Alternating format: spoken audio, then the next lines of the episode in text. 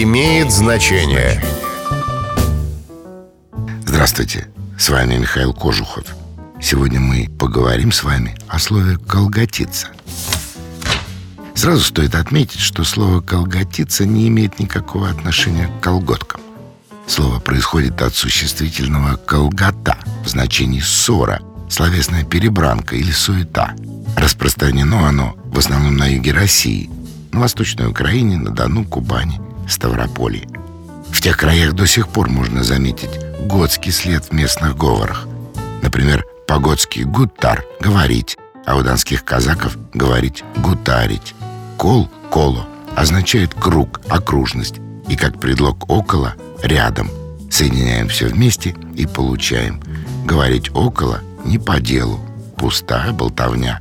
Я не претендую на академичность этой трактовки, но думаю, что ноги растут именно отсюда.